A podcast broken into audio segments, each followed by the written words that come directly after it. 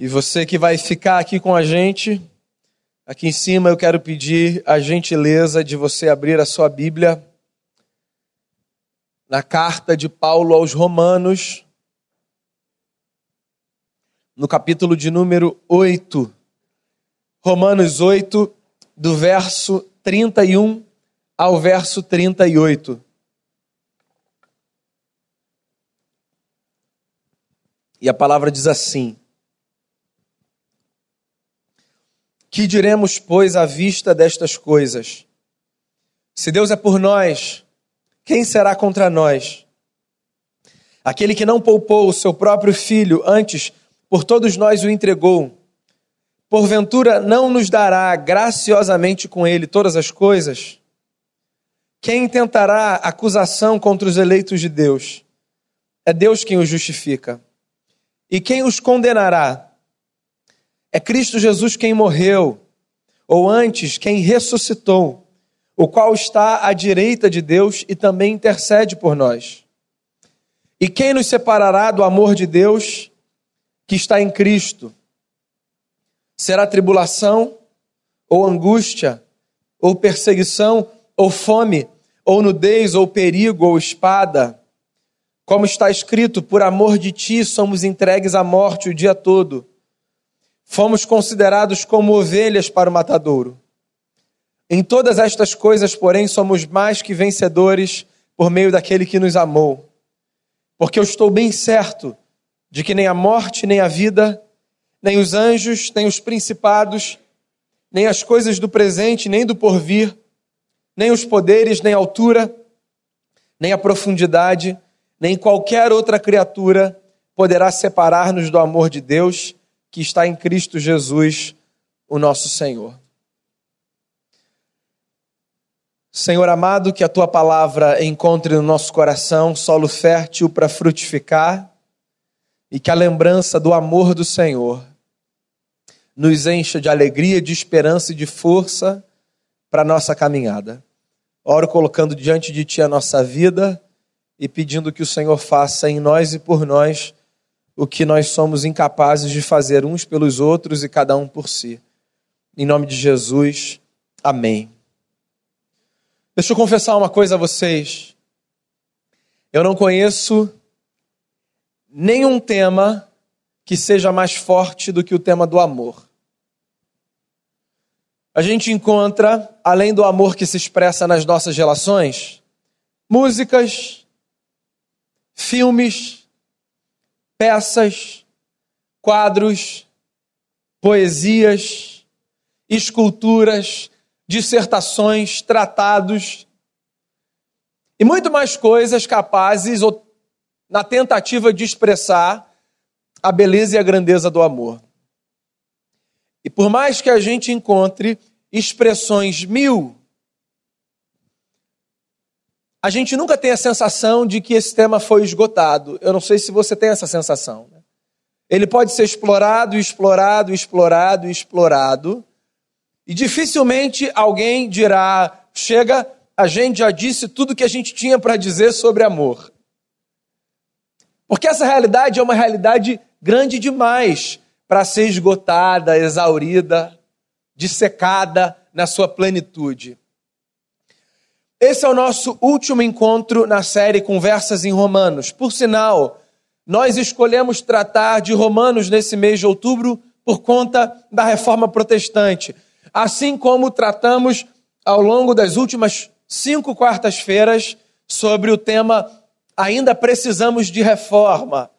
E eu queria fechar essa série de conversas a partir da carta aos Romanos, refletindo um pouco com você sobre a grandeza do amor de Deus. E eu resolvi chamar essa conversa de amor invencível. Porque se eu tiver de qualificar o amor de Deus com uma única expressão, eu diria a você que o amor de Deus é esse amor que é invencível. Acho que você vai concordar comigo se eu disser que todas as pessoas que já viveram, que vivem ou que viverão, tiveram, têm e terão inúmeras experiências de amor. Todas as pessoas. É evidente que nem todas as pessoas fazem a mesma leitura sobre as suas experiências de amor. Mesmo assim, todos nós temos coisas a dizer sobre o amor. Na verdade, mesmo o sujeito que não tem nada a dizer porque não consegue se expressar ainda a partir da fala, seja porque ele é um bebê que não sabe falar, seja porque ele é uma pessoa com limitações mentais, incapaz mentalmente, portador de alguma deficiência, seja qual for a realidade, quem expressa e discerne ou quem não tem condição de expressar ou discernir, todo mundo tem experiência com amor. Eu, inclusive, fico com a sensação que, do ponto de vista existencial, o amor é a nossa commodity mais valiosa. O amor é o nosso produto bruto de valor universal. O amor é a pedra fundamental com a qual todo e cada indivíduo constrói a sua história. Você pode ter muitas ambições. E se você é uma pessoa que tem o mínimo de sensibilidade, você vai perceber que você não é capaz de alcançar o que as suas ambições desejam em todos os momentos. Ou seja, há ambições que se materializarão e outras que não. E as ambições não materializadas nos frustram. E eu tenho a impressão de que das ambições não materializadas que nos frustram, as maiores frustrações têm a ver com as frustrações de ou amor não correspondido, ou de experiência de amor não vivida. Porque o amor é o de que nós mais precisamos e é o que nós mais desejamos. E veja se não é assim. Quando a gente conquista algo que a gente ama muito, a gente tem duas sensações. Por um lado, a gente tem a sensação da alegria e da realização pelo amor conquistado. Então tem um negócio que você quer muito. E você coloca muito afeto naquilo. E você chama esse desejo de amor. E aí você consegue esse negócio. Isso te dá uma sensação de satisfação, de prazer e de alegria indizíveis. Só que essa experiência de conquista do amor traz outra sensação a reboque.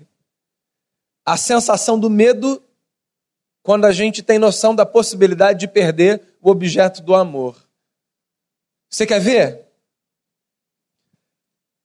Pense na possibilidade de perder as pessoas que você mais ama. Eu imagino que você já pensou nisso em algum momento ou em alguns momentos da vida. E imagino também que ao pensar nisso, em algum momento ou em alguns momentos da vida, você tenha feito o esforço de tirar esse pensamento da sua cabeça. Porque a ideia de perder quem a gente ama é muito angustiante. Nós adultos talvez não nos lembremos disso, mas na infância provavelmente nós passamos por experiências de muita dor que tinham a ver com a suposição de que um dia o pai e a mãe não estariam mais do nosso lado.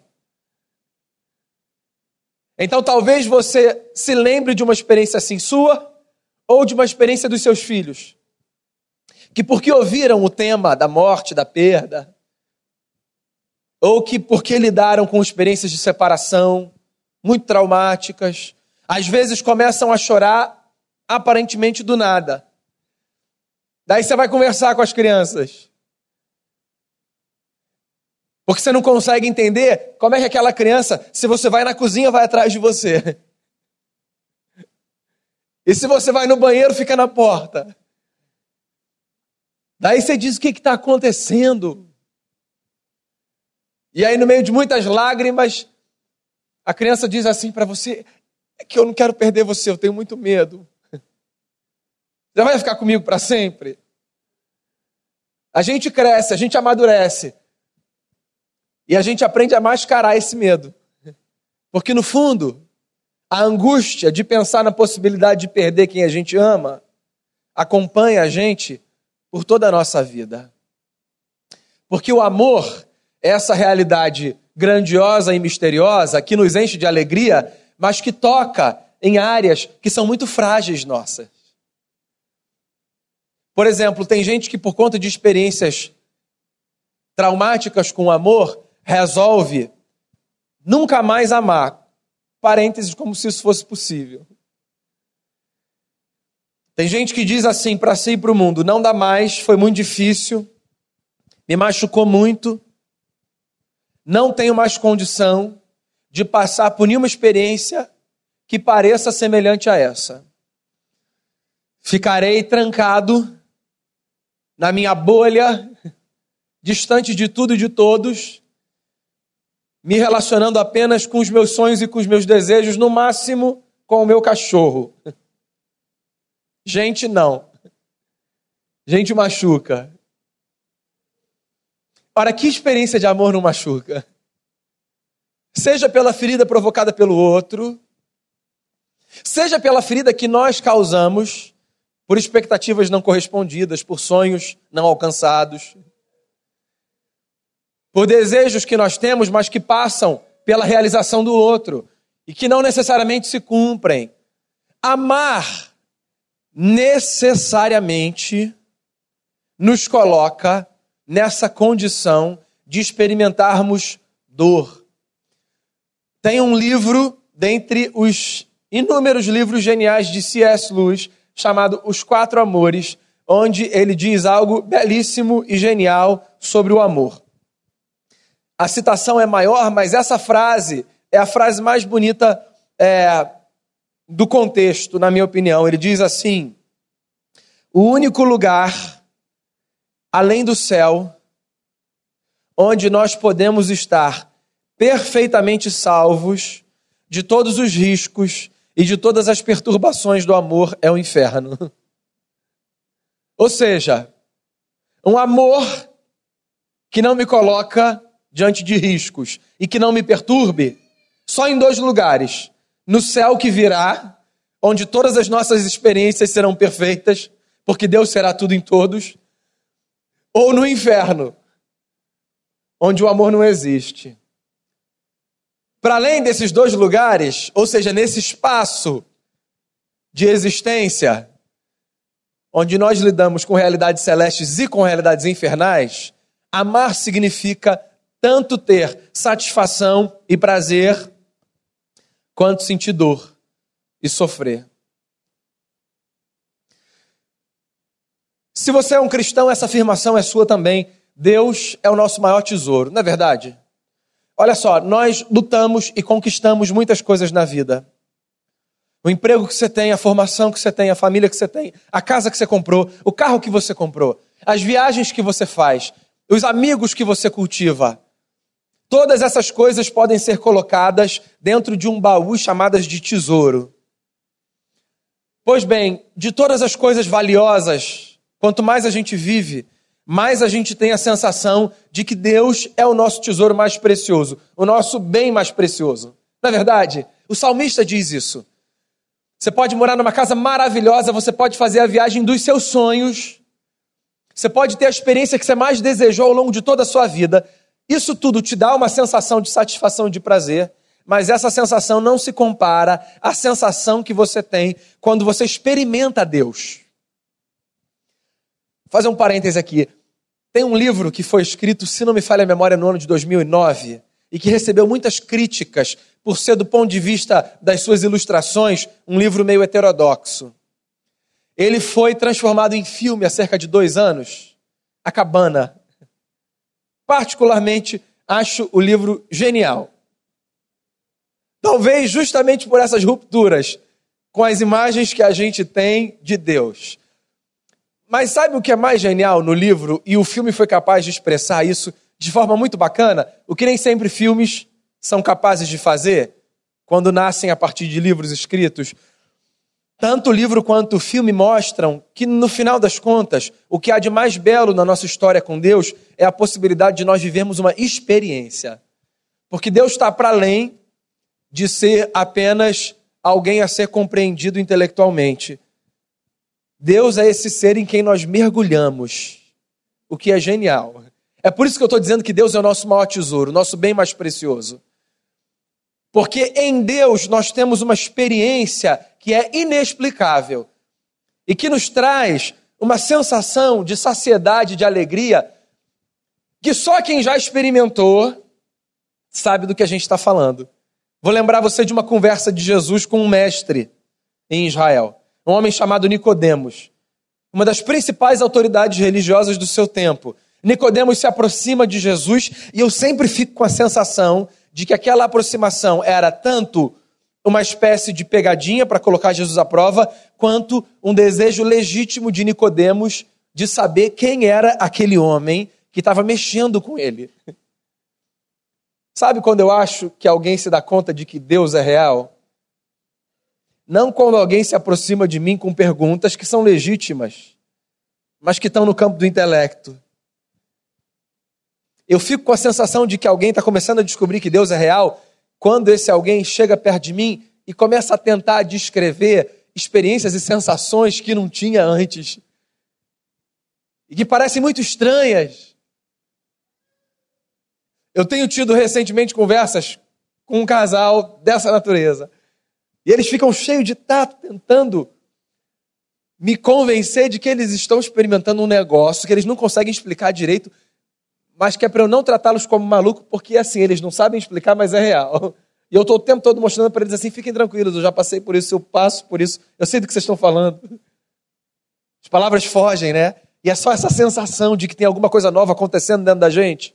Eu acho que quando Nicodemos foi conversar com Jesus, ele estava nesse misto de, eu tenho que pegar esse cara porque eu sou um mestre em Israel, uma das figuras mais respeitadas, mas esse cara já me pegou.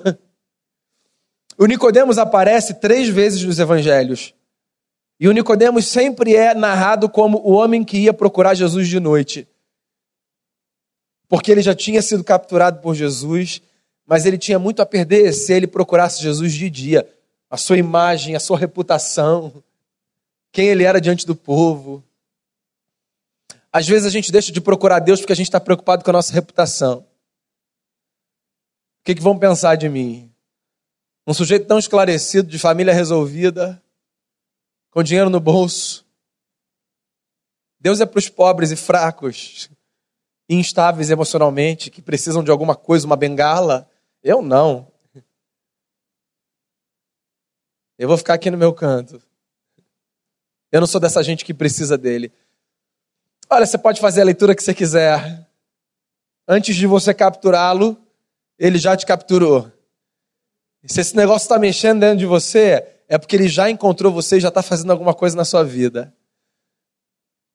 O Nicodemos tenta ser protocolar com Jesus. E ele diz assim, mestre, sabemos que és mestre e que vens da parte de Deus.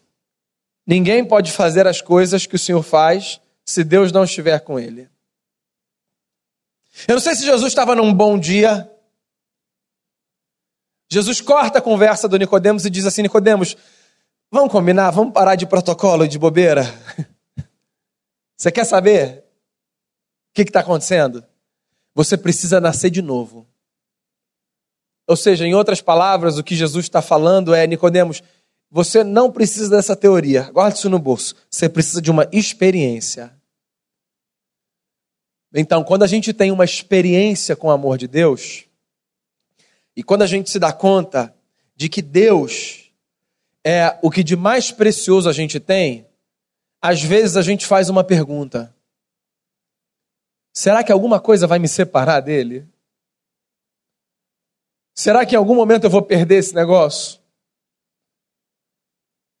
Será que alguma coisa que eu fizer vai afastar Deus de mim? Ou será que o fato de algumas coisas estarem acontecendo é um sinal de que Deus me abandonou? Eu acho que são 2 neuroses que a gente desenvolve. Uma, a de nós olharmos para erros e vacilos nossos e falarmos assim, Deus nunca mais vai me abraçar. Então tem gente que vive com culpa e com medo, porque diz, o que eu fiz foi imperdoável. E é impossível que Deus me receba de novo nos seus braços.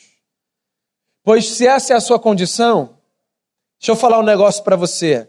Você nunca saiu dos braços dele. Porque isso é uma impossibilidade. Olha só, isso não é um aval para você fazer o que você quiser. Se você tiver consciência de que o que você quer fazer não é bacana.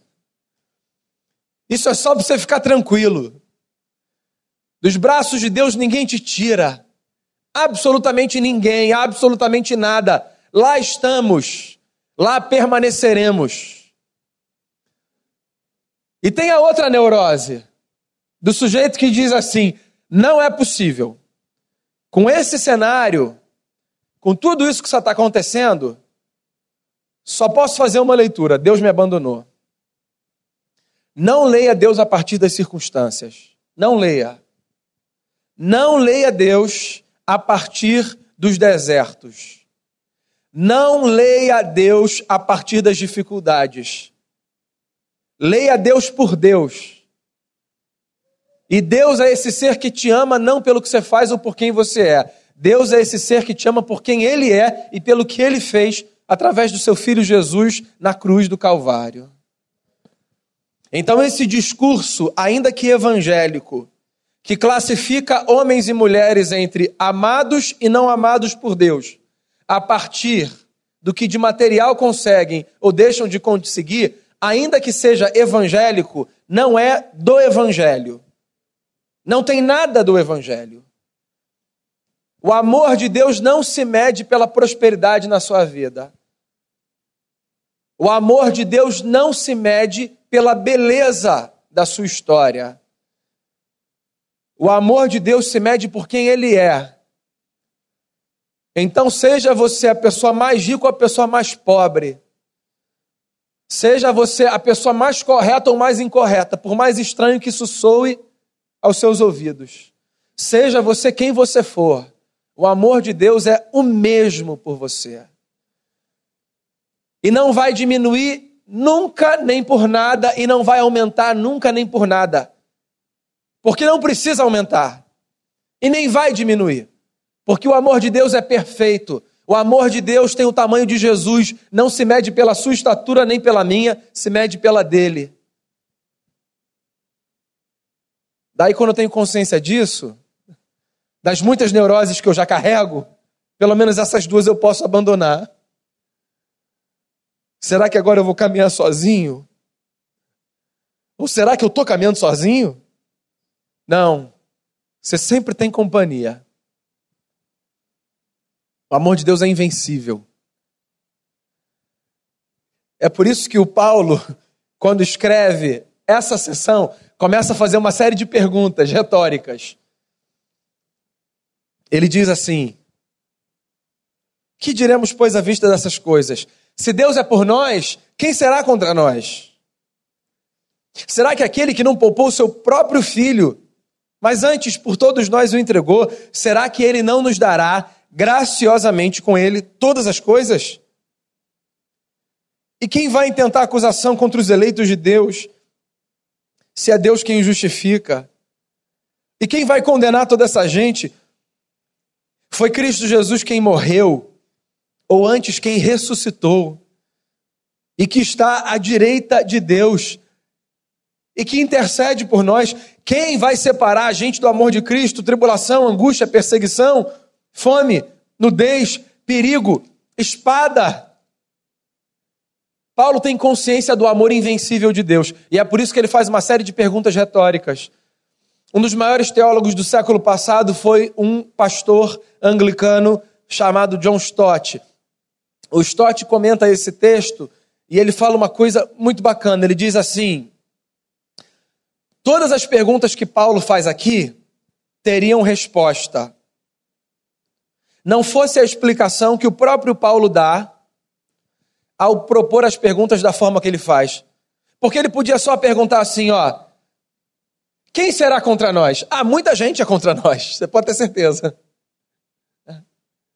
Quem nos condenará? Ixi, tem muita gente que condena. Mas quando Paulo faz assim, ó, se Deus é por nós, quem será contra nós? Ou, se Cristo nos justifica, quem vai nos condenar? O que Paulo está dizendo é o seguinte: mesmo que o mundo nos condene, se Cristo nos justificou, justos somos. E mesmo que o inferno inteiro se levante contra nós, se Deus é por nós, ponto, viva em paz. Lembra do Lutero? Que dizia, até o diabo é o diabo de Deus. Que medo é esse do diabo que a gente tem? O diabo é o diabo do Senhor. Ou seja, é servo, no sentido de que quando se coloca diante do eterno, treme. E a gente anda com medo. Com medo do quê? A vida pode ser leve. Deus é por você, Deus é com você. E muitos demônios nos atormentam. Reais, existenciais, emocionais. Chame de fantasmas, chame de assombrações, chame do que você quiser. Existe um Deus que é por nós. E a voz do eterno faz calar a voz de qualquer força maligna que tenta perturbar a nossa consciência. E quando os nossos medos nos dominam, por que eles nos dominam? E quando o meu coração bate mais forte, por que ele bate mais forte? E quando eu sou tomado de preocupações por causa dos meus filhos, da minha família, ou do que quer que seja, por que isso acontece? Porque eu sou quem eu sou. E eu preciso ser lembrado todos os dias de que existe um Deus que é por mim. Eu acho que é por isso que há 366 vezes na Bíblia a expressão não temas. Uma para cada dia do ano. Guarda uma para o ano bissexto. Não temas, não temas, não temas, não temas, não temas. Acorda amanhã e se lembre, você não precisa temer. Por quê? Porque a vida é um conto de fadas? Porque você não tem problema? Não. Porque Deus é por você. E quando Deus é com a gente, e quando Deus é pela gente, a gente não precisa ter medo de mais nada. Em alguma medida, todo medo é um medo de morte. Se você pensar e levar a causa última, sempre que a gente tem medo de alguma coisa, esse medo de alguma coisa é uma expressão maior ou menor do pavor que a gente tem da morte.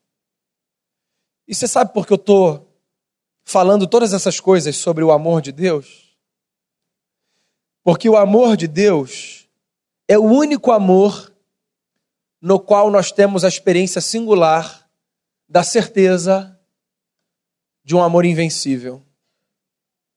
Porque o amor de Deus é o amor que se revela na experiência do Cristo que matou a morte.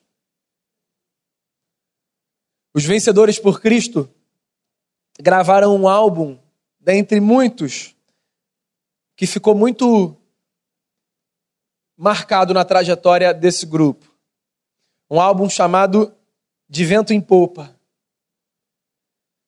E uma das músicas mais lindas, cristãs, já compostas, de autoria de Aristeu Pires, está nesse álbum. Uma música pequenininha, de 1 minuto. Ela diz assim, o nome dela é Canção para Pedro. Volta, sobe ao monte, sabe que ali teu mestre morreu.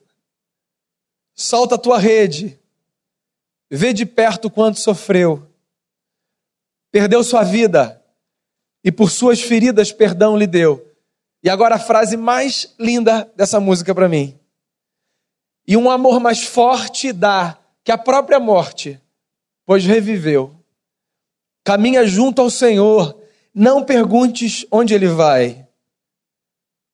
Confia o teu caminho às mãos do Pai.